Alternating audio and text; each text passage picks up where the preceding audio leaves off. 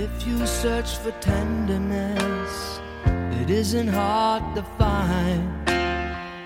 You can have 정우성보다 잘 생겼다. 눈이 참 예쁘다. 언론계의 뇌생남. 촉촉한 피부 미남. 웃을 때 착해 보인다. It always seems to be so 지어낸 말이 to 아닙니다. 청취자 여러분들이 보내주신 100% 리얼 댓글입니다. 청취자마저 진실만 말하는 믿을 수 있는 프로그램. 최경영의 경제쇼 플러스. 네, 부끄럽습니다.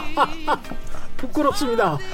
아, 오프닝 왜 이렇게 만드시는 거예요? 아, 너무 심한데. 빌리 조엘의 Honesty. 어니스티는 정직한 건데, 이건 좀 과장인데. 아 근데요 심하다, 굉장히 심하다. 예. 이미지가 인간적이세요. 최백은 교수님이나 저나 뭐이 인간적인 어떤 경제학과 인간적인 언론학에 관해서는 또 자신이 있습니다. 예, 그거는 정직하게 말씀드릴 수 있습니다. 안녕하십니까? 진실탐사 엔터테이너 있는 대로 닦아 최경령입니다. 최경영의 경제 플러스 시작 합니다. 최경영의 경제 플러스 플러스가 돼 있으니까 세상의 이익이 더블 따따블이 되겠죠. 오늘은 더 그렇게 될 것 같습니다. 여러분이 너무나 좋아하시는 건국대학교 경제학과의 최배근 교수 나와 계십니다. 안녕하세요. 안녕하세요. 예. 최배근 교수님에 관해서도 우리 그 최경영의 경제쇼 댓글에 올라온 것들 제가 소개를 좀 해드릴게요. 아 또 부끄럽게 예. 말해요. 그러니까 대한민국 경제학계의 이순신, 경제학의 일당 백, 공정 경제의 종결자 이렇게 아유 참 진짜 인, 기를 실감하실 텐데 너무 과분하고 너무 예. 부끄럽네 진짜요. 오늘은 어떤 이야기를 좀 나눠볼까요? 굉장히 좀 논쟁적인 주제가 될 수도 있을 것 같은데 정년 연장에 관해서 설왕설래 저희가 약간씩만 지금 프로그램에서 이야기를 해서 이걸 좀 본격적으로 다뤄보고 그 뒤에 현재 경제 상황, 경제 상황에 가장 큰 중점적으로 우리가 봐야 될 것들이 항상 이제 고용과 실업률이나 뭐 이런 것들이기 때문에 거기에 관해서도 이 이야기를 나눠보고 그렇게 하겠습니다. 정부가 2022년에 고령자 계속 고용제도, 그러니까 고령자도 계속 고용할 수 있게 하도록 하는 제도를 도입할까 말까 이 여부를 가지고 이제 논의하겠다라고 했는데 이게 지금 논의가 돼야 되나요? 어떻게 보십니까? 어 좀 늦은 감이 있죠 사실. 아 늦은 감이 있어요? 예, 늦은 감이 있는데 왜 그러냐면 이게 주- 준비할 게 좀 많이 있어요. 음. 어, 준비할 게 그냥 이렇게 딱 뭐 정년 연장만 한다고 되는 게 아니고 예. 어, 거기에 따라서 우리가 많은 그 수반돼야 될 하나의 제도 좀 그 변화도 좀 필요한 것들도 있고요. 예.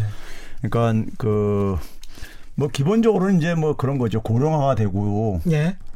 소위 말해서 고령 인구가 급증하는 상황이다 보니까 그리고 이제 평균 기대 수명은 자꾸만 길어지고요. 그렇죠. 예. 그런 예. 상황 속에서 근데 가진 것은 부동산밖에 없고 예.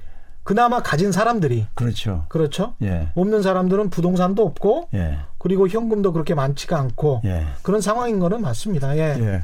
그래서 뭐 그 지금 어 노인 빈곤율이 굉장히 우리 뭐 다들 알려져 있잖아요. 예. OECD 최악인 거는요. 그렇죠. 그렇죠.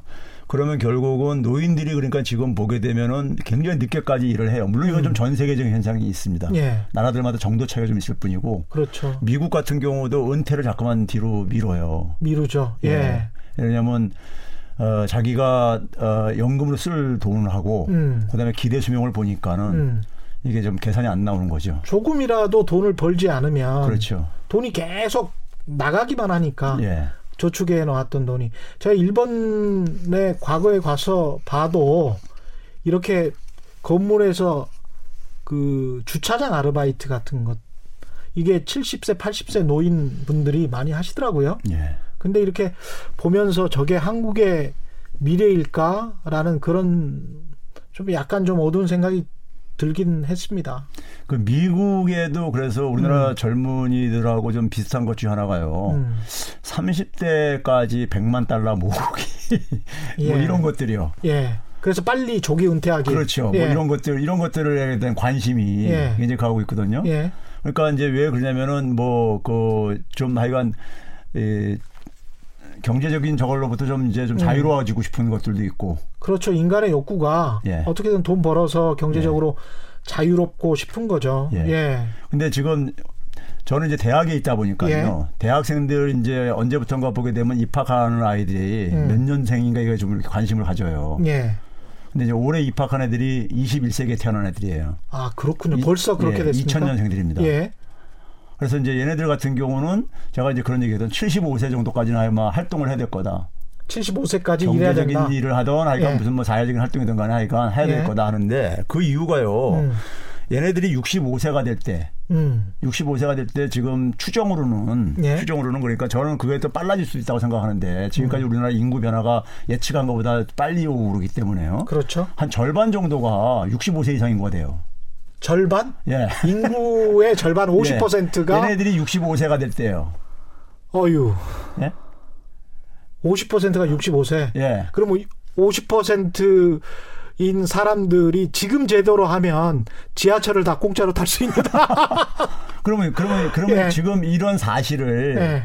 이 얘네들이 안, 안다고 할때 예. 지금 뭐 지금 생각은 없겠죠. 음. 이런 이런 거에서 어떻게 아, 미래에 대해서 그러니까 한참 후의 얘기니까요. 그렇죠. 근데 이런 사실들을 알고 생각해 보면 한 45년 이후입니다. 거기다가 또한 예. 가지는요. 제가 무슨 얘기하냐면은 지금 인공지능형 자동화가 굉장히 생각보다 빨리 진화, 진화, 진화되고 있다. 음. 그러면 이제 결국은 뭐냐면은 인공지능 어, 어떤 로봇이나 이런 게 나왔을 때 예. 아마 내가 제가 제가 알고 있는 범위 내에서는 인공지능하고 니네들은 아마 같이 공존하며 살아가는 시대가 전개될 거다. 45년 그렇죠. 3, 40년 뒤에는 충분히 그럴 수 있죠. 그러니까요. 예. 예. 지금 애들은 그러니까 보통 그러니까 2040년대 50년대 한참 활동을 해야 된단 말이에요. 음. 40대 50대니까요. 예. 그렇죠? 근데 그 정도 되게 되면 지금 예측하기에는 음. 인공지능 로봇이 굉장히 그러니까는 저기 이제 진화해 가지고 음. 스스로 그러니까 자기 프로그램을 스스로 이제 만들 정도로까지 음. 로봇이 이렇게 된다는 것까지 지금 얘기를 하고 있어요. 전문가들은요. 그렇죠. 그러면은 둘 중에 하나예요. 우리가 예를 들어서 컴퓨터가 나왔을 때 예. 없어진 일자리가 있죠. 대표적인 게 뭐냐면 타이프, 타이피리스트, 네. 타이피스트가 없어졌죠. 그랬죠. 그렇죠. 그 대신 뭐냐면 컴퓨터가 나와가지고 그걸 혜택 본 사람도 많이 있죠. 음. 컴퓨터를 이용을 해가지고 자기 생산성을 높인 사람도 많이 있죠. 그럼요. 예. 대부분의. 사무직 노동자들이 예, 그랬죠. 그렇죠. 예. 근데 물론 마찬가지로 인공지능형 어떤 이런 자동화가 로봇이 나왔을 때 음. 그걸 활용할 수 활용해가지고 자기 능력을 더 향상시키는 사람이 있는가 반면에 예. 인공지능 로봇이 나왔을 때 자기 일자리가 없어지는 사람들도 있고 그럴 거란 말이에요. 음. 그러면 인공지능 로- 로봇하고 자기가 어를 이용을 해가지고 될 수 있는 이런 인- 인간이 돼야지만 살아남을 수 있다는 말이 되잖아요. 단순하게 예. 얘기하면요. 예. 근데 에, 우리가 그 2015, 13, 14년도에 음. 제가 한번 소개한 것 같은데 미국에서 그런 실험이 있었어요. 음. 우리가 어렸을 때부터 대학교 다닐 때까지 쭉 습득한 지, 저기 이 교육을 받아가지고 예. 그거 가지고 대학교 졸업하면 그걸 평생을 되게 먹고 사는데 우리는 익숙해 있는데 그랬죠. 예. 이제까지. 예. 근데 예. 그 습득한 지식의 양을 음. 인공지능 컴퓨터한테 습득시켰더니만은 음. 1분도 안 걸리고 10몇 초 만에 다 습득했다는 얘기 아니에요. 십몇 초? 예. 정말 큰일이군요. 예. 근데 문제는 뭐냐면은 예. 인간은 습득한 지식을 습득한 것을 망각하죠. 이, 잊어버리잖아요 부정확하잖아요, 더군다나. 예. 근데 인공지능은 절대 잊어버리지도 않고 음. 정확성은 기자가 100%이죠. 자기가 습득한 것은요. 지식 그러면은- 가지고는 어떻게 대항할 수가 없겠습니다. 그러니까 근데 예. 이제 얘네들이 그러니까 지금 이제 대학생들이 그런 이제 스- 그렇게 그 인공지능하고 같이 살아갈 수밖에 없는 음. 시대라든가 예. 그다음에 자기들이 65세 될 때는 65세 이상 인구가 한 절반 정도 된다. 이걸 알면요. 이걸 알면은 어떨 것 같아요? 지금 젊었을 때 가능한 빨리 돈 벌으려고. 더 근데 이게 거예요. 돈을 벌려고 집착을 아무리 한다고 해도 이게 뭐랄까요? 그 불가능한 측면이 있는 것 같아요. 그러니까 가령 지금 현재 50대라고 할지라도 10억이 있다면 예. 10억 원이 있다면 노후가 안전하다고 느낄까요? 10억 원이 있다고 하더라도 노후가 안전하다고 느끼지 못할 것 같아요. 아, 못하죠. 예. 예. 그래서 10억 원이 있는데 그 10억 원으로 내가 뭐 65세에 은퇴를 했다고 하더라도 30년을 더 산다라고 치면 10억 원을 가지고 30년을 더 살 수 있을까 불안불안할 거란 말이죠. 아니, 지금 단순하게 지금 금리로요. 예. 10억 원 가지고 하게 되면은 예. 2% 최대 이렇게 우리 금리를 적용해도 2%를 해도 2천만 원밖에 2천만 원이에요. 그럼 한 달에 200만 원도 뭐 안 된다는 얘기잖아요. 그렇죠. 예. 예. 그러니까 그거는 불안하죠.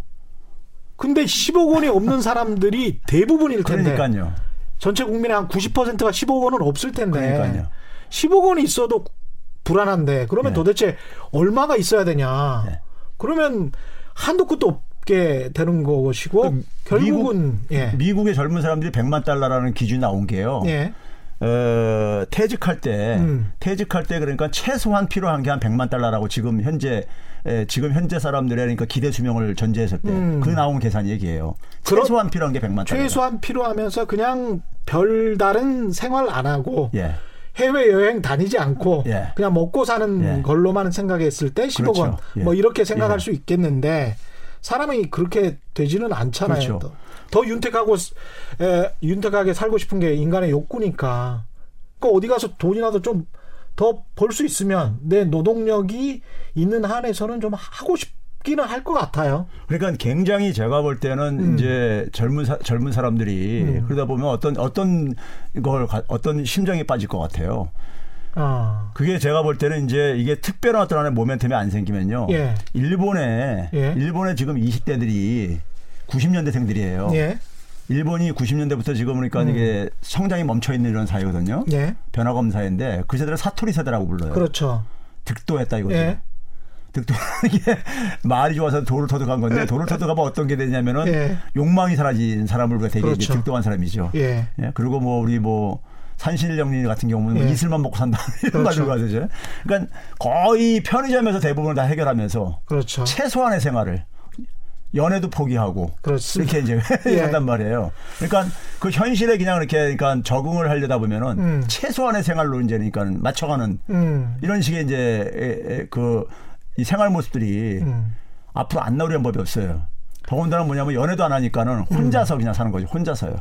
근데 이 60세에서 또는 65세 또 뭐 임금을 낮춘다고 하더라도 70세, 75세 계속 그렇게 일본처럼 간다고 하면 처음에 들은 생각이 아, 그렇게 갈 수 있는 기업이 있을 수가 있고 그렇게 못 가는 기업이 있을 수가 있는데 지금 좋은 기업들, 대기업들은 계속 그렇게 갈 수도 있을 거고 제가 어제 그 어떤 분한테 모임에 갔다 그런 이야기를 들었어요.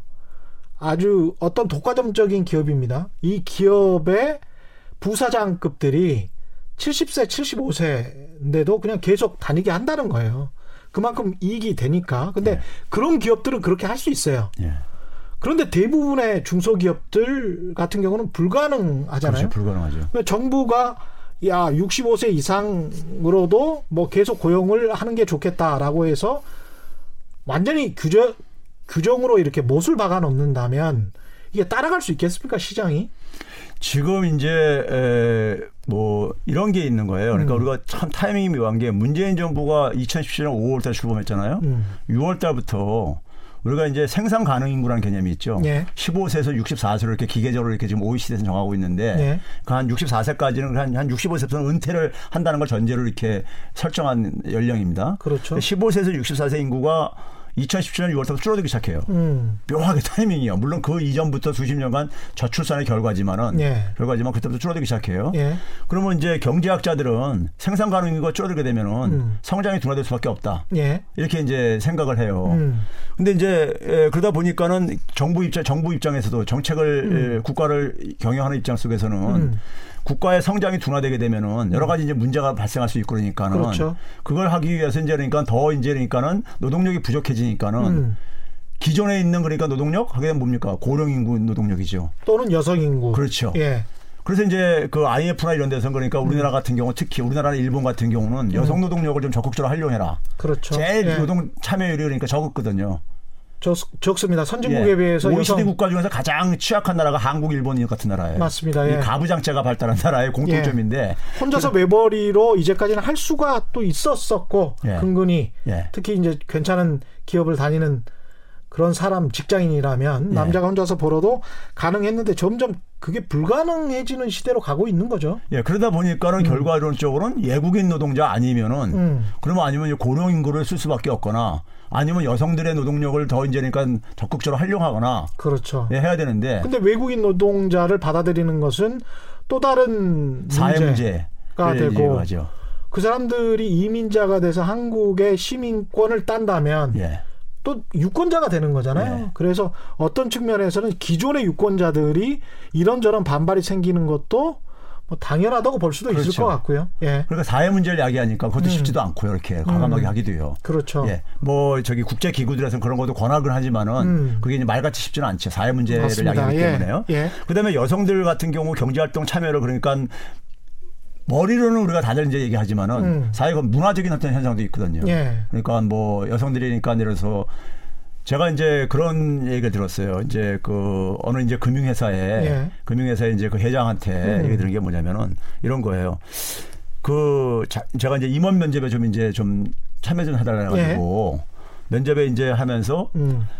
다섯 명씩 이렇게 딱 줄 세우고 이제 최종 면접을 하는데 하는데 이제 여성들이 많더라고요. 음. 그리고 똑똑해요. 예. 여성들이 똑똑해, 똑부러지고 많아요. 요즘 보게 되면요. 저도 직원을 뽑는데 참여를 해봤었는데 예.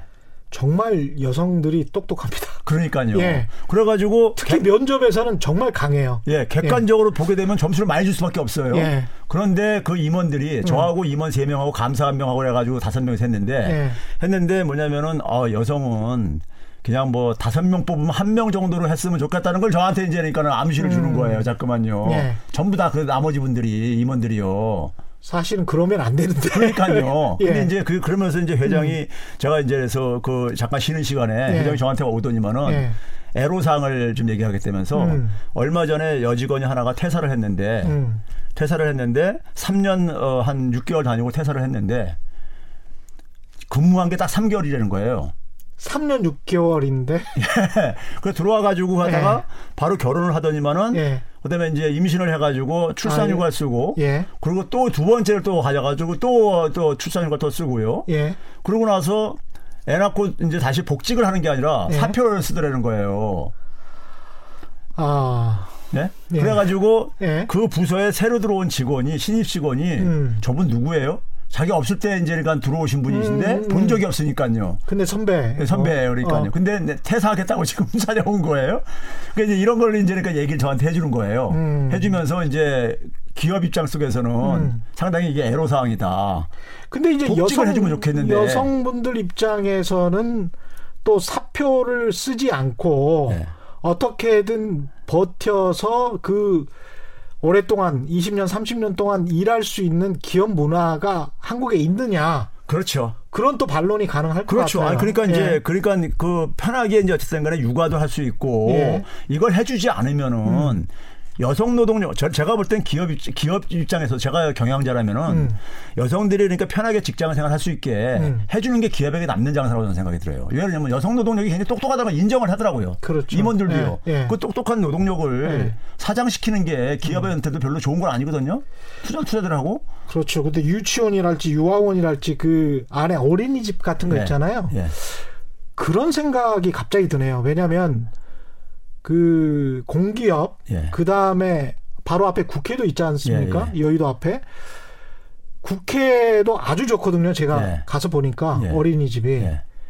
되게 그 공기업이나 국회 같은 정부 기관들 이, 이런 곳은 굉장히 잘 해놨어요. 그런데 중소기업으로 가면 갈수록 이런 게 없어요. 어, 중소기업은 이제 아무래도 어려울 수가 있죠. 예, 예. 그러면 국가에서 좀 여성 노동을 제대로 예. 활용하고 싶다라고 하면 대기업이나 국회에서 일하는 사무처 직원들이 정말 혜택을 많이 받고 있거든요. 예. 정말 가면 깜짝 놀랍니다. 예. 좋습니다. 예. 그러면 그런 똑같은 시설을 중소기업에도 좀 많이 좀 정부에서 세금 들여서 해주면 맞아요. 제 얘기가 그 얘기예요. 그래서 보육교사들 좀 놓고 그러면 안전하게 거기에다 예. 놓고 그 다음에 같이 퇴근하고 그렇죠. 아이랑 예.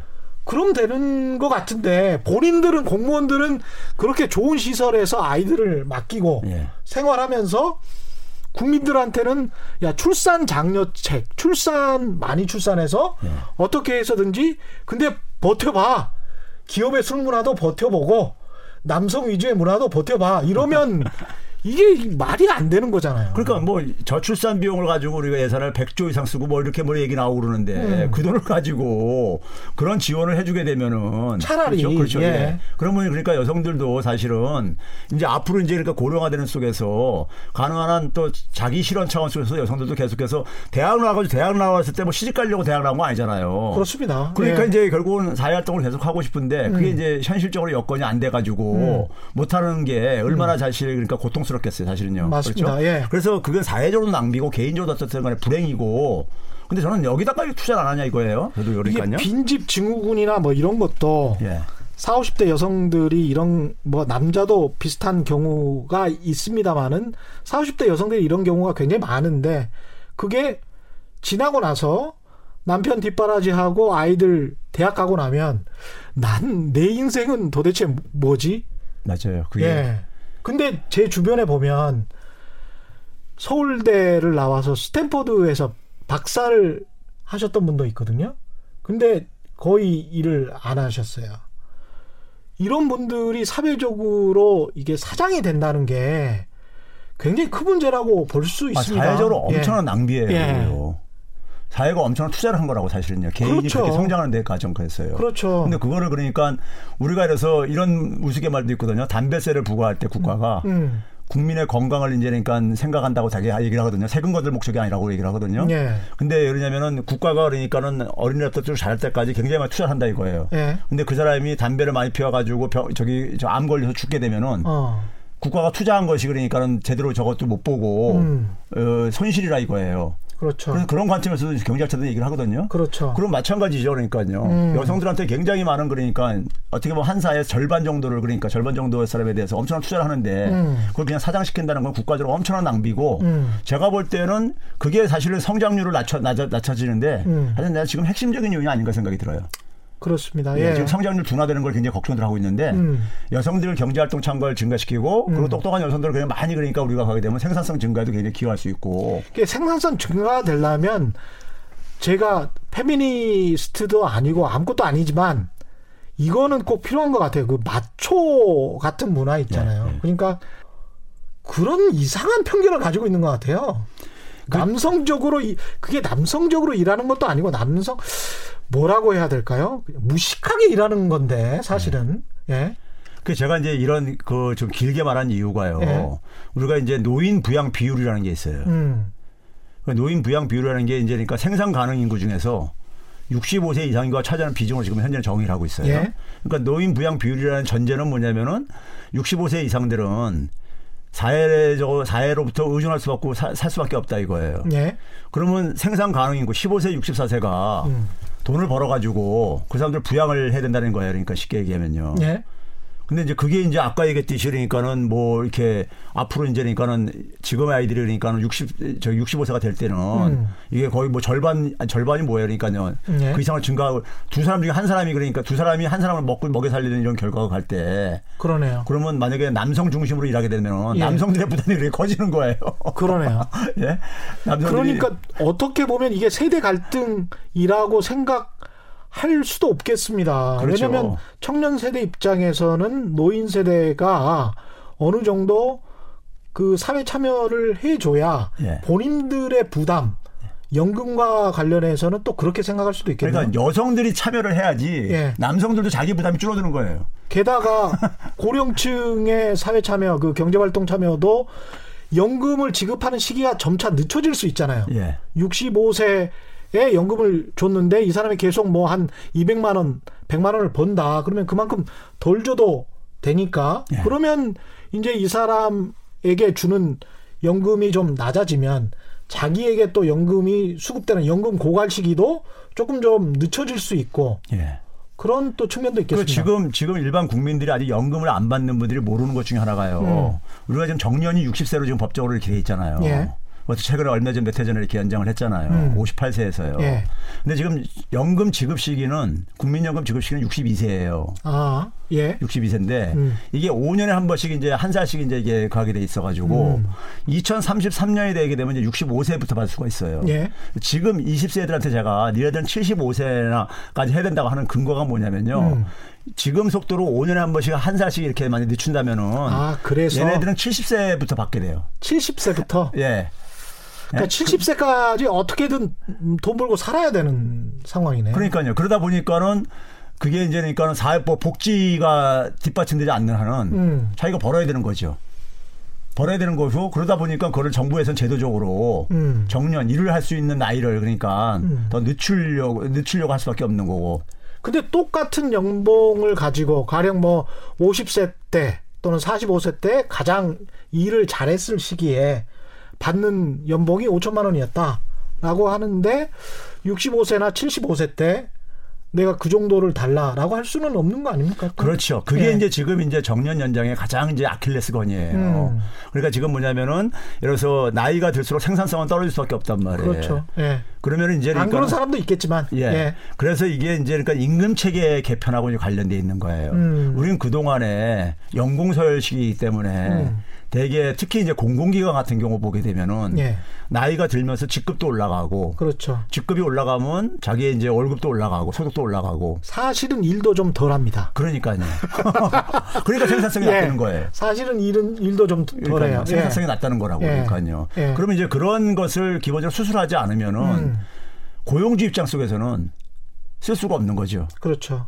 예. 자기 그 기업 입장 속에서는 뭐 에, 월급 주는 것보다 더 많이 자기한테 벌어줘야지만 쓸 예. 이유가 생기는 거니까요. 그다음 얘기하면. 새로운 기술 습득이랄지 그렇죠. 그런 것도 당장. 뭐 4, 50대 같은 경우에 컴퓨터에서 뭐 어떤 게 나오면 예. 젊은 사람들한테 일단 갖다 주잖아요. 예. 예, 그런 거를 생각해 보면 이 생산성이라는 게 차이가 날 수밖에 없거든요. 그래서 이제 네. 그 사실은 어, 일, 이전에 이미 그러니까 정년 연장을 65세에도 나왔었어요 옛날에도요 박근혜 예. 정부 때도요. 예. 근데 이게 이게 추진이 못 됐던 이유가 음. 이게 이제 임금 체계 개편을 해야 되는데 음. 임금 체계 개편과 관련해서 가장 지금 이제 현실적으로 나오는 얘기가 직무급제 도입.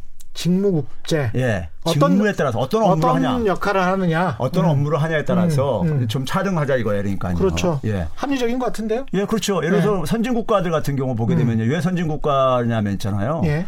그 나- 남들이 하기 싫어하는 업무들을 하는 사람들 있잖아요. 음, 예. 그런 업무들에 대해서 저, 적어도 중산층을 살 수 있게 해줘요. 음. 예. 예. 그러니까 뭐 굳이 대학 안 가도 자기가 뭐 공부에 관심이 없으면은 음. 안 가도 그러니까 그런 좀 험한 일을 해더라도 예. 소득으로 어느 정도 그러니까 먹고 살 수 있게 해준다 이거예요. 예. 음. 그렇죠? 예. 그러니까 뭐 예를 들어서 간호사 같은 경우 하게 되면 굉장히 힘든 일들 많이 한단 말이에요. 힘듭니다. 그 대신 예. 뭐그 뭐 미국 같은 경우 한 20만 달러 이렇게 버는 사람들도 있고 그래요. 예. 예. 그러니까 그 그만큼 상회에서 해주는 거예요. 그러니까요. 음, 음. 그러면 이제 그런 것들이 우리도 이제 그러니까 좀 이제 좀 개편될 필요가 있는 거죠. 그렇습니다. 예. 예. 그래서 직무에 따라서 예. 직무에 따라서 그러니까 보상이 그러니까는 이 저 연동이 될 수 있도록 음. 해야 되는데 그러면 나이가 든 이후에는 음. 나이가 든 이후에는 그러니까 아무래도 이제 직무가 직무도 그렇고 생산성도 떨어지기 때문에 예. 그만큼 그러니까 좀 이제 예, 그이 소득을 좀 조정할 수 해야 되는 것이 반드시 필요한 거죠. 그런 측면에서는 개인도 내가 뭘, 뭘 했는데 예. 내가 고위직이었는데 내가 지금 어떤 거의 임시 계약직처럼 이런 일을 어떤 내가 가장 피크로 받았을 때 연봉에 비해서 3분의 1 정도 받고 내가 이렇게 일을 하는 게 자존심 상한다 이렇게 생각할 필요가 없겠습니다. 없죠, 당연히요. 그러니까 음. 우리가 일종의 보게 되면 이제 이런 거 있잖아요. 우리가 좀 이제 에, 소득을 어느 정도 좀 여유 있게 번 사람들 같은 경우는 음. 노후에 그냥 음. 봉사활동도 하잖아요. 예. 무급으로요. 예. 그렇게 노후를 보내고 싶어하는 사람도 많이 있단 음, 말이에요. 음. 그냥 시민단체라든가 뭐 이런 데 가가지고 뭐 그렇죠. 하는 사람도 있단 예. 말이에요. 그러니까 그런 마음을 좀 가지면 돼요.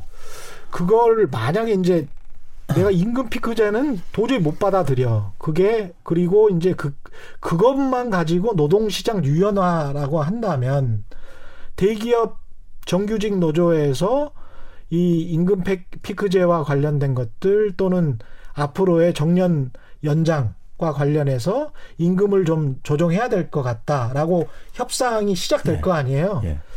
그때 민주노총이든 한국노총이든 간에 스탠스를 잡기가 좀 애매할 것 같기는 하네요. 근데 이제 첫 예. 번째가요. 직무급제 도입이 계속해서 지금까지 이게 진행이 안 된 이유가 음, 직무에 대한 평가가 이제 이거잖아요. 음, 평가가 사용주가 그러니까 예를 들어서 어떤 직무급제를 도입을 했을 때 예. 그게 이제 그러니까 노동자들이 동의를 할 수 있어야 돼요. 평가의 그 평가 적절- 방식에 대해서. 예, 평, 평가의 적절성. 예. 예. 그의 합리성이라든가 이런 것들에 대해서요. 사적 감정이 들어가 있는 게 아닌가. 그렇죠. 예. 주관적인 만약 평가가 이루어질 이런 염려가 있으면은 음. 당연히 그러니까 반발할 수밖에 없죠. 불공정하게 이루어질 수 있다고 음, 해가지고요. 맞습니다. 그렇죠. 예, 예. 그래서 그 직무급제를 제대로 설계하는 게 굉장히 중요해요. 음. 그래서 제가 이제 얘기하는 게 정년을 연장하더라도 음. 연장하더라도 그러니까는 정년 연장 이전 세대한테는 음. 기존의 그러니까는 임금 체계를 그대로 저는 당분간 유지하자. 예. 그리고 연장한 연령에 대해서만 음. 새로 도입한 그러니까 임금 체계를 음. 적용을 해, 하- 하자 이거예요. 예. 그래가지고 이걸 적용하다 보면은 이제 그러니까 거기서 이제 어쨌든 문제점도 발견될 수도 있고 음. 그러면 이제 보완도 해야 될 게 아니겠습니까? 예. 그래서 그것이 이제 그 직장 내 구성원들이 상당히 동의가 만약에 이루어질 수 있는 게 음. 마련되지게 되면은 음. 그걸 이제 그 나머지 연령층으로도 점차적으로 확자 확, 확 이걸 확장시키자 이거죠. 예. 그래서 어 그 이 정년을 연장하더라도 바로 그러니까는 음. 바로 그러니까 이게 이렇게 연장하지 말고 예. 이것도 점차적으로 그러니까 연령을 그러니까 좀 뭐 60 처음엔 뭐 지금 지금 60세면은 62세, 예. 60세 이렇게 점차적으로 해가지고 예. 그래서 목표 년도에 그러니까 65세까지 이렇게 맞추고 또 기업의 형편에 따라서 조금 좀 그렇죠. 조정을 해야 되겠죠. 그렇죠. 예. 그래서 그런 이제 좀 이제 준비할 수 있는 시간을 예. 하기 위해서는 가능한 한 미리 도입을 하는 게 음. 아무래도 그러니까는 거기에 좀 적응할 수 있는 시간을 확보할 수 있는 장점이 있죠. 사회적으로도 합의가 될 수 있게 그렇죠. 이게 무작정 나는 나는 내가 가진 것은 절대 못 줘 이런 방식으로는 안 될 것 같아요. 그러니까 지금 네. 만약에 직무급제 도입한다 할 때요. 음. 기존의 임금 체계를 가지고 기존의 임금 체계 속에서 자기가 기대하는 임금들이 있을 게 아니겠어요. 그렇죠. 정년을 예. 언제까지 했을 때. 예. 근데 지금 막 도입한다면 기존의 직원들은 굉장히 반발할 수가 있어요. 음. 그리고 뭐냐면 그 직무급제에 대한 성과 평가에 대해서도 굉장히 음. 동의를 못할 수도 있고 그러니까요. 예. 그래서 제가 얘기하는 게 연, 정년을 연장하는 부분에 대해서 먼저 음. 새로 도입하는 임금 체계를 음. 먼저 도입을 해가지고 한번 테스트 겸 해가지고 하자 이거죠. 그러니까요. 그렇죠. 하면서 그것을 좀 이제 연착륙 시키자 이거죠. 음. 그래서 그리고 이제 뭐 정년이 연장되면은 연장되시는 분들 같은 경우는 고용도 이제 좀 유연하게 할 필요가 있어요. 뭐 음. 예. 일주일에 5일 근무하던 것을 그렇죠. 나는 한 3일만 근무하고 싶다라든가. 예. 예? 난 연금 연금도 받으면서 나는 천천히 일하고 싶다. 예, 수 그러니까요. 그렇게 예. 선, 선택을 좀 이제 하- 하게 할 수 있는 거죠. 음.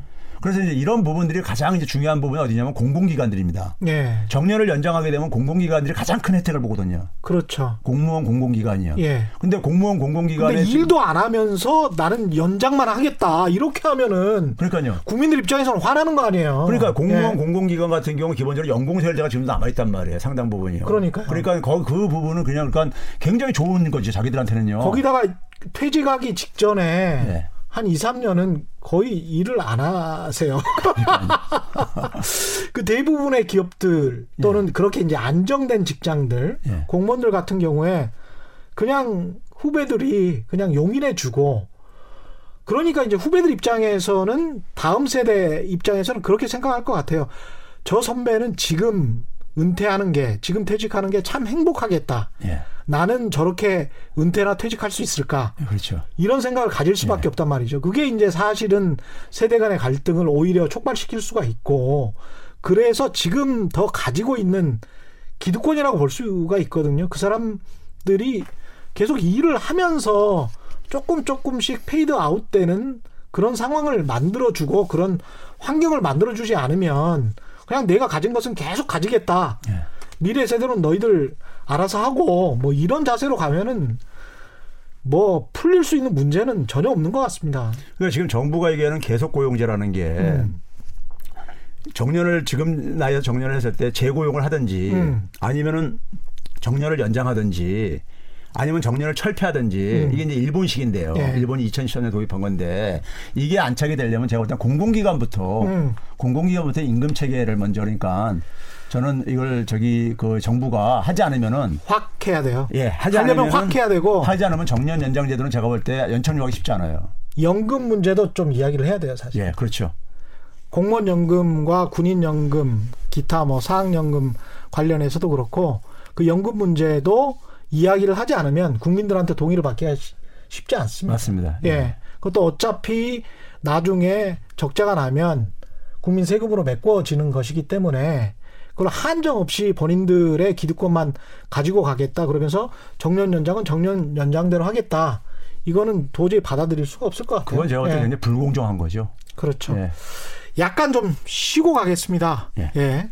이 지금 고용 관련해서 여러 가지 더 할 이야기가 좀 있잖아요.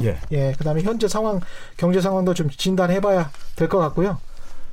조금만 쉬, 쉴게요.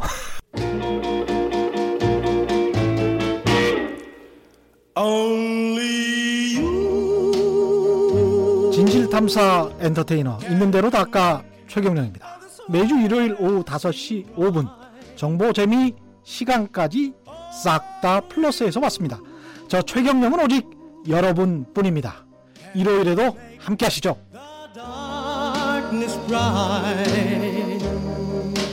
Only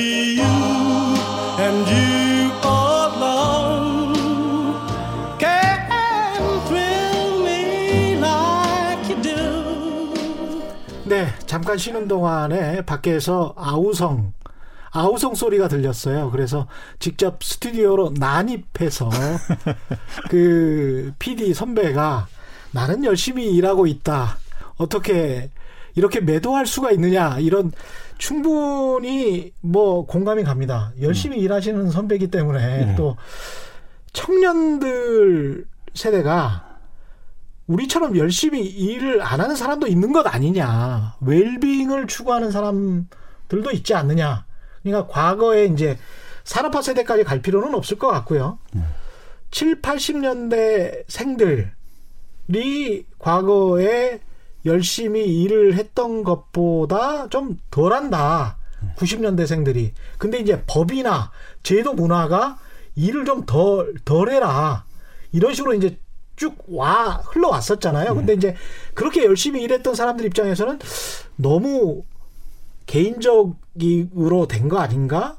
우리처럼 컴퍼니면 무슨 뭐 회사 일만 집중적으로 생각해야 되는 거 아닌가? 이런 불만이 있을 수도 있고 그게 미묘한 세대 갈등으로 나타날 수도 있을 것 같습니다. 아, 충분히 있죠. 예. 요즘 세대들을 좋게 얘기하면 굉장히 좀 하- 합리적이라고 얘기할 수 있을 것이고요. 그렇죠. 합리적이라는 것이 사실은 그러니까 합법적인 틀 내에서 자기 이익을 추구하는 게 합리적인 뜻이에요, 원래가요. 음, 서양의 그렇죠. 합리적인 뜻이에요. 예.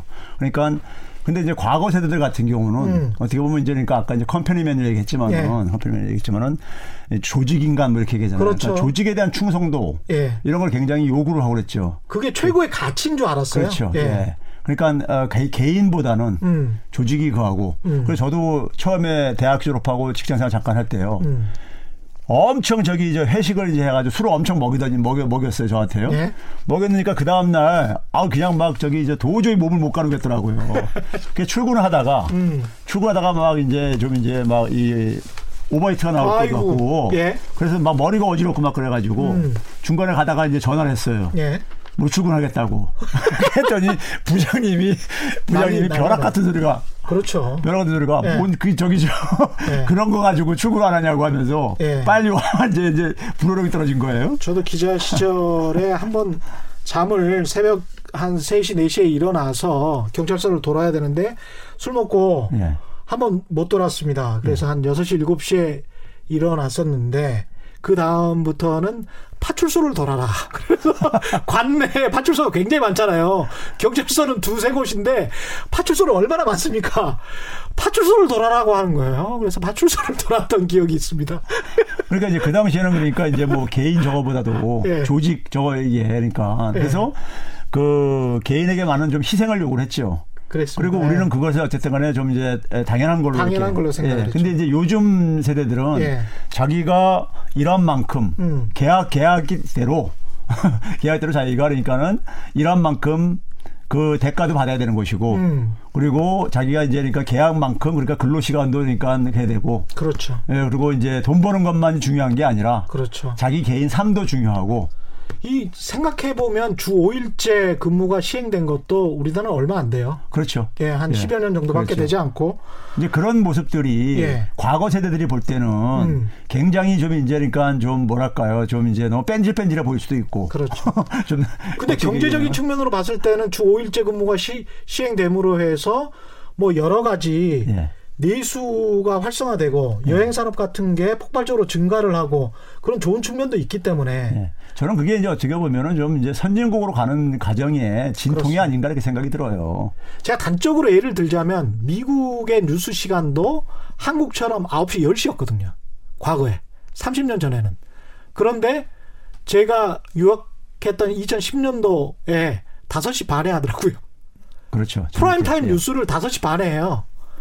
그리고 제가 있었던 중부지방 같은 경우에는 퇴근 시간이 은행원들 같은 경우는 정확히 4시입니다. 그렇죠. 그리고 어지간한 뭐 직장을 다녀도 한 5시면 문 닫고 들어가요. 그러니까 5시 반에 그 프라임 타임 뉴스를 해버려요. 근데 프라임 타임 뉴스도 아주 짧아요. 한 20분 정도. 전체 꼭지도 한 6개 꼭지에 주로 하는 것도 굉장히 가정적이고 문화적인 내용, 그 다음에 경제 내용, 그 다음에 스포츠 내용, 정치는 한두 개밖에 없어요. 그런 식으로 이제 점점 사회가 변해 갈 것 같습니다. 저는 이제 거기다가 음. 또한 가지는 뭐냐면요. 이런 갈등이 좀 약간 그 좀 이제 녹아 녹아 좀 녹아지려면은 예. 이제 젊은 사람들이 가능하면 이제 좀 우리는 옛날에 그냥 어떻게 보면 일이라는 것을 돈을 버는 어쨌든 간에 수단으로도 많이 이제 과거 세대들은 음. 이렇게 했었는데 젊은 세대들은 일 자체에 만족도 있어야 돼요. 예. 예, 자기가 그러니까 좋아하는 일을 하, 하, 하면은 음. 좀 이제 그 윗세대들이 볼 때 좀 너무 이제 그러니까 이기적으로 보이는 부분들도 저는 없어질 수 있다고 좀 생각되는 게 맞습니다. 예. 자기가 좋아하는 일을 하게 되면은 음. 거기에 굉장히 집중도가 몰입도가 굉장히 예, 증가할 수가 있거든요. 그렇습니다. 그렇죠. 예. 근데 이제 만약에 자기가 원치 않는 일을 할 경우에는 음. 딱 진짜 시간 지켜서만 일하고 싶고, 음. 예? 그다음에 일 끝나고 나면 자기 삶 갖고 싶고 음. 이러는데 자기가 좋아하는 일을 하게 되면 자기 목적하고 삶의 목적하고 비슷한 이 연장 속에서 그렇죠. 일을 하게 되면은 예. 몰입도가 높을 수 있고 예. 또 그다음에 뭐 추가로 일을 할 수도 있는 것이고요. 자기가 스스로. 리더십의 형태가 변한 것 같아요. 그러니까 예. 과거에는 조직이 원하는 것, 그 조직이라는 거는 사실은 CEO, 예. 사장이 원하는 방식 그대로 일을 해라. 그리고 그게 조직을 위한 것이고 너를 위한 것이다. 이렇게 돼 있는데 그래서 지금 지금 직장들 지금 선진 국가들 직장들 보게 되면요. 그이 자율성이 굉장히 많이 이렇게 허용을 음. 맞습니다. 해주고 있잖아요. 예. 그 이유 자율성을 허용해주기 위해서는 음. 어떤 지원을 뽑아야 되냐면요. 첫 번째 조건이 네가 들어와서 수행하는 업무에 대해서 음. 흥미를 가지고 있는 맞습니다. 예. 흥미를 가지고 있는 사람을 첫 번째 조건으로 뽑아요. 그러니까 개인이 자기가 몰입할 수 있는 일을 하는데 재미있게 일할 수 있는 일을 하는데 그게 조직에 도움이 되는 쪽으로 그렇죠. 유도를 해야 그렇죠. 그래야 조직이 발전을 그렇게 하게 되면 거죠. 자율성을 부여해줘도 되지요. 그렇죠. 그러면 뭐 조직이 폭발적으로 또 성장할 수 있습니다. 예. 구글처럼. 그러니까 지금 예. 그런 과정으로 저는 변해가는 과정 속에서 예. 변해가야 되고 그렇죠. 변해가는 과정 속에서 진통이라고 저는 좀 이렇게 이해를 하고 싶어요. 근데 한국의 리더십은 여전히 그렇죠. 좀 후지죠. 나를 따라라 뭐 이런 이산이야 뭐 이런 예. 이런 스타일이죠. 지금 이제 그 세대 갈등 이야기 그 다음에 이런 정년 연장 이야기는 여기까지 하도록 하고요. 고용 부분인데 시간이 얼마 남지 않아서 지금 현재 고용은 실업률은 괜찮다라고 보시는 거죠? 아, 지금 그러니까 우리가 이제 고용이든 음. 취업률이든 이런 거 봤을 때요. 예. 양적인 측면으로 주로 우리가 지금까지 많이 얘기하거든요. 예. 실업률이든 고용률이든 간에요. 예. 근데 이걸로는 그러니까 역대 최고로 좋아요. 역대적으로 좋아요? 예. 그러니까 우리가 8월 달 고용 지표로 봤을 때 예. 8월 달 고용 지표를 99년부터 집계를 했어요. 통계청에서요. 음, 예. 근데 그때 이후에 실업률은 최저고 예. 가장 낮은 해라 이거예요. 예. 고용률은 최고인 해입니다. 그래서 그런 점에서 양적인 측면 속에서는 이렇게 생각해 보면 이게 좀 답답한데 한 1년 전만 해도 예.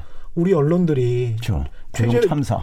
최저 임금 인상 때문에 고용 참사가 일어나고 예. 한국 경제는 폭망하고 예. 특히 중소기업과 자영업자들은 다 망할 것처럼 이야기를 했잖아요. 예. 근데 1년 후에 최저 임금 인상에 관해서는 단 한마디도 이야기를 하- 그렇죠. 지금 현재는 이야기 안 해요. 그렇죠. 그리고 나서 이제 고용 지표가 좋게 나오니까 야 이건 기저 효과 때문이야. 뭐 이렇게 이야기를 하잖아요. 그렇죠. 그 기조 효과 때문이라는 것도 있잖아요. 예. 기조 효과 때문에 지난해 8월 달에 3천 명 증가했어요. 음. 그래서 이제 그러다 보니까 이제 많이 증가할 수가 있다는 얘기죠. 가능성은요. 근데 네. 문제는 뭐냐면은 지난해가 아니라 그 이전에 2017년 8월 음. 어, 그런 거 기저 효과가 나타나기 전에 해요. 예. 전에 하고 올해 8월 달하고 비교를 하게 되면요. 고용률이 0.2%포인트가 올라갔어요. 음. 예. 지지난 해보다도. 예. 그런 점에서 기조 효과 때문이도 아닌 거죠. 그러네. 예. 이제 그런 점에서 적어도 양적인 측면에서는 가다. 음. 근데 여전히 뭐냐면 40대 같은 경우는 일자리가 좀 줄어들고 있고요. 예. 그리고 20대에 이제 어쨌든 고용의 질은 좀 어쨌든 여전히 해결될 과제로 남아 있는 것이고. 음. 근데 이제 우리가 굉장히 이- 이 부분을 그러니까 좀 이제 우리가 객관적으로 좀 우리가 평가를 해줘야 되는데. 네. 뭐 예를 들어서 정치인, 정치인 뭐 이름 되- 상관없죠? 이거 상관없죠. 예. 예. 그 유승민 의원이 예. 페이스북에다가 바른미래당. 예. 예. 예, 유승민 의원 하게 되면 이제 대표적인 경제통이잖아요. 그렇습니다. 예. 국책연구원 KDI 출신이기도 하고요. 예. 그런데 이분이 거기다 이제 뭐라냐면 대통령이 문재인 대통령이 음. 우리나라 고용 바른 방향으로 가고 있다. 뭐 이런 비슷한 얘기를 했었어요. 발언을. 예, 예. 그러니까 이제 거기다가 뭐냐면은 난치성 자화자찬 난 이렇게 했어요. 치료하기 힘든 자화자찬이다. 자화자찬하고 있다 예. 그러면서 음. 한 얘기가 뭐냐면은 한 87%가 주로 노인 일자리에서 만들어지고 음. 그리고 그건 또 이제 단기 일자리 17시간 이하 일자리고 예. 세금 투입해서 만든 일자리다. 음. 이렇게 이제 가했는데 이걸 가지고 자화자찬하고 있다 이거예요. 그러니까요. 예, 예. 그러면서 이제 그랬는데 그건 누가 못하냐 뭐 이런 식이죠. 그렇죠. 예. 근데 제가 볼 때는 어, 유승민 의원이 음. 조금 더 이제 데이터를 자세히 들여다보지 않았거나 음. 아니면은 일반 사람들이 보는 이 자료 정도를 가지고 음. 이미지화 시킨 게 아닌가 저는 이렇게 두 가지 중에 하나라고 생각 하는데 예. 왜냐하면 60세 이상 일자리는 대개가 일반 국민들이 생각할 때는 공공근로 일자리, 그러니까 세금 음. 예. 투입해서 만든 일자리, 예. 그리고 풀타임이 아니라 대개가 보게 되면 1년 중에 9개월 정도 최대 이렇게 하는 일자리, 음, 음. 그리고 또 이제 보게 되면은 뭐 저기 저이 예, 그러니까 단기간 일자리다 보니까는 그렇죠. 좀 이제 고용의 질이 떨어진다. 떨어지는 뭐 예. 임시직 이런 것들로 예. 이제 그러니까 포장이 되잖아요. 근데 뚜껑을 열어보니까 음. 1년 이상 고용된 상용직 일자리가 한 39%, 한 40% 정도. 40%. 예, 10명 중에 4명 정도가 이 60대 이상에서요. 음. 그리고 마찬가지로 36시간 일자리도 41%나 되고. 예. 그리고 정부에서 세금 투입해서 만든 일자리는 전체 노인 일자리 증가 중에서 한 22%뿐이 안 되고 나머지 는 민간 시장에서 늘었다. 예. 그러니까 유승민 의원이 그러니까는 좀 더 세심하게 데이터를 좀 아, 들여다봤어야 민간 시장에서 만들어진 게 70% 정도 된다니까요. 오, 예. 의미가 있군요. 그러니까요. 예. 그 예. 얘기는 뭐냐면요. 아까 예. 우리가 정년 문제를 얘기했잖아요. 예. 그러니까 뭐 개인들도 굉장히 그러니까 가능한 늦게까지 예. 정부에서 다 해결 못 해주잖아요. 재원이 한정돼 있으니까요. 음. 그러면 결국은 뭐냐 민간 시장에서 어쨌든 간에 일자리 잡아야 된다고요. 예. 그러니까 60세 이상들이 가능한 한 민간 시장에서 가능한 한 오래 일을 하려고 음. 노력을 하고 일자리 잡으려고 노력한다는 것이고요. 예. 그래서 건설 부분에도 그러니까 전체 그 만들어진 일자리 중에서 한 11%가 건설 부분이에요. 아, 그래요? 예. 음. 그러면 이제 건설 현장에도 간다는 얘기예요, 그러니까요. 그러네. 예. 예. 그러면 그러고 기업 입장 속에서도 음. 그 노동력을 그러니까는 사장- 사용을 한다는 얘기예요. 사장시킬 필요가 없. 예. 사용을 하고 있다는 얘기예요. 대표적으로 보게 되면 버스 기사 그러니까 정년 뭐 정년 좀 60세까지 연장하니까는 아. 뭐 60세나 62세나 그럴 수 그러니까, 있겠습니다. 유- 그러니까 예. 일 시켜준다고 해가지고 요즘 예. 건강들 하시니까는 예. 더 숙련도 또 이제 계속 유- 저기 경험이 높으니까 또 많고. 예. 예. 그래서 이제 그런 부분들이 지금 이제 민간 노동 시장에서도 작동이 되고 있다. 일부. 음. 그래서 정년 연장도 어떻게 보면은 잘만 임금 체계만 잘만 결합시키게 되면은 음. 예, 민간 기업들도 음. 선호할 수가 있다. 예. 아니, 고용할 수가 있고 고용을 계속해서 지속시킬 수가 있을 가능성이 있다는 거죠. 그러니까요. 예. 그런 점에서 어 이게 그러니까 뭐 세금 투입해 가지고 음. 그냥 아르바이트성 그러니까 17시간 이하 단기 이런 일자리만이 아니라 예. 민간 노동 시장에서도 상당히 많이 그러니까는 음. 지금 만들어지고 있다. 예. 이런 부분들을 우리가 좀 주목할 필요가 있다는 얘기죠. 이게 정부가 또 할 수 있는 것과 시장이 할 수 있는 것을 좀 나눠서 생각을 해야 되는데 정부가 지금 상황에서 일자리 창출하기 위해서 특히 이제 노인 빈곤층이 그렇게 많은 상황에서 일자리 창출하기 위해서 세금을 그 부분에 쓰고 또 청년 일자리에 세금을 쓰고 이것을 어느 정부건 할 수밖에 없는 상황인 거는 같고 예. 민간 시장에서 어떻게 하면 일자리가 창출될까 예. 그것은 또 시장의 경기 순환 사이클에 따라서 예. 이렇게 해도 될 수 있고 저렇게도 될 수 있는 측면이 있는 것도 같습니다. 예. 그런데 이제 설비 투자 같은 경우에 예. 계속 감소세였었잖아요. 예. 그래서 굉장히 좀 그게 가장 큰 문제다 이런 이야기를 했었는데 이게 제조업이나 이런 쪽에서 설비 투자가 좀 증가하는 김이 또는 내년에는 좀 나아질 것 같다. 어떻게 보십니까?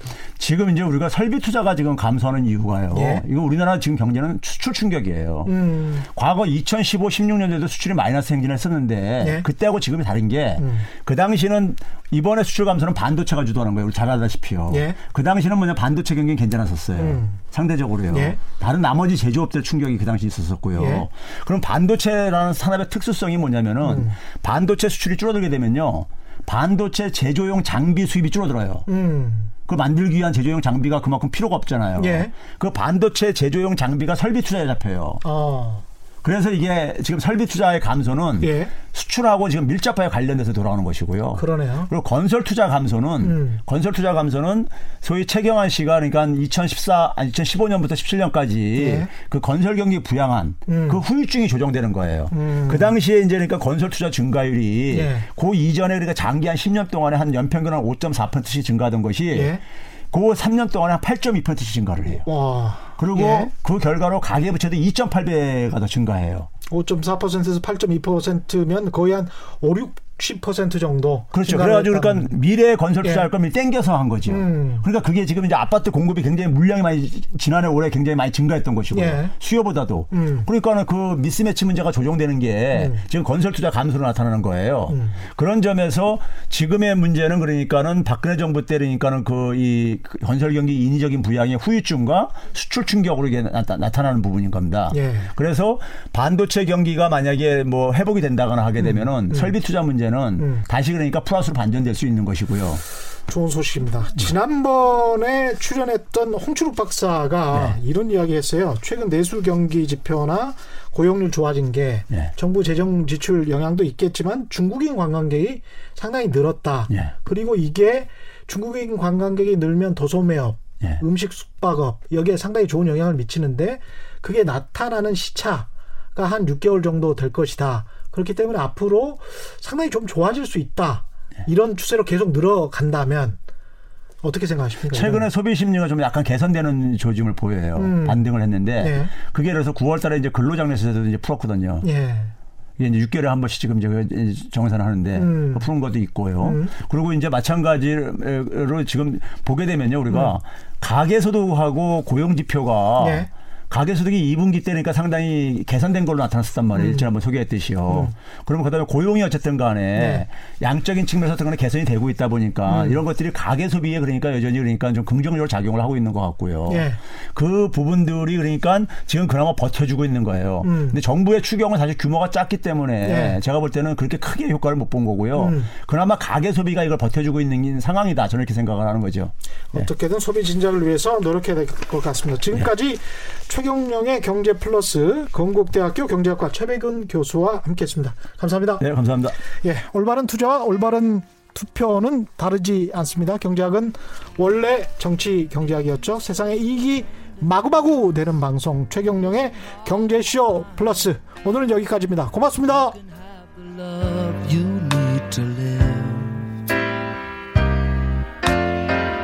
If you look for truthfulness, you might just as well be blind. It always seems to be so hard to give.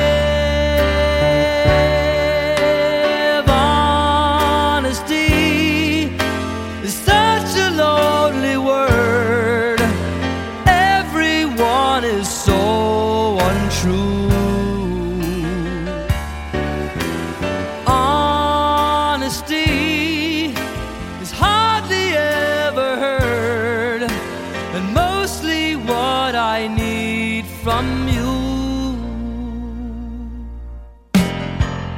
I can always find someone to say they sympathize if I wear my heart out on my sleeve. But I don't want some pretty face to tell me pretty lies. All I want is someone to believe.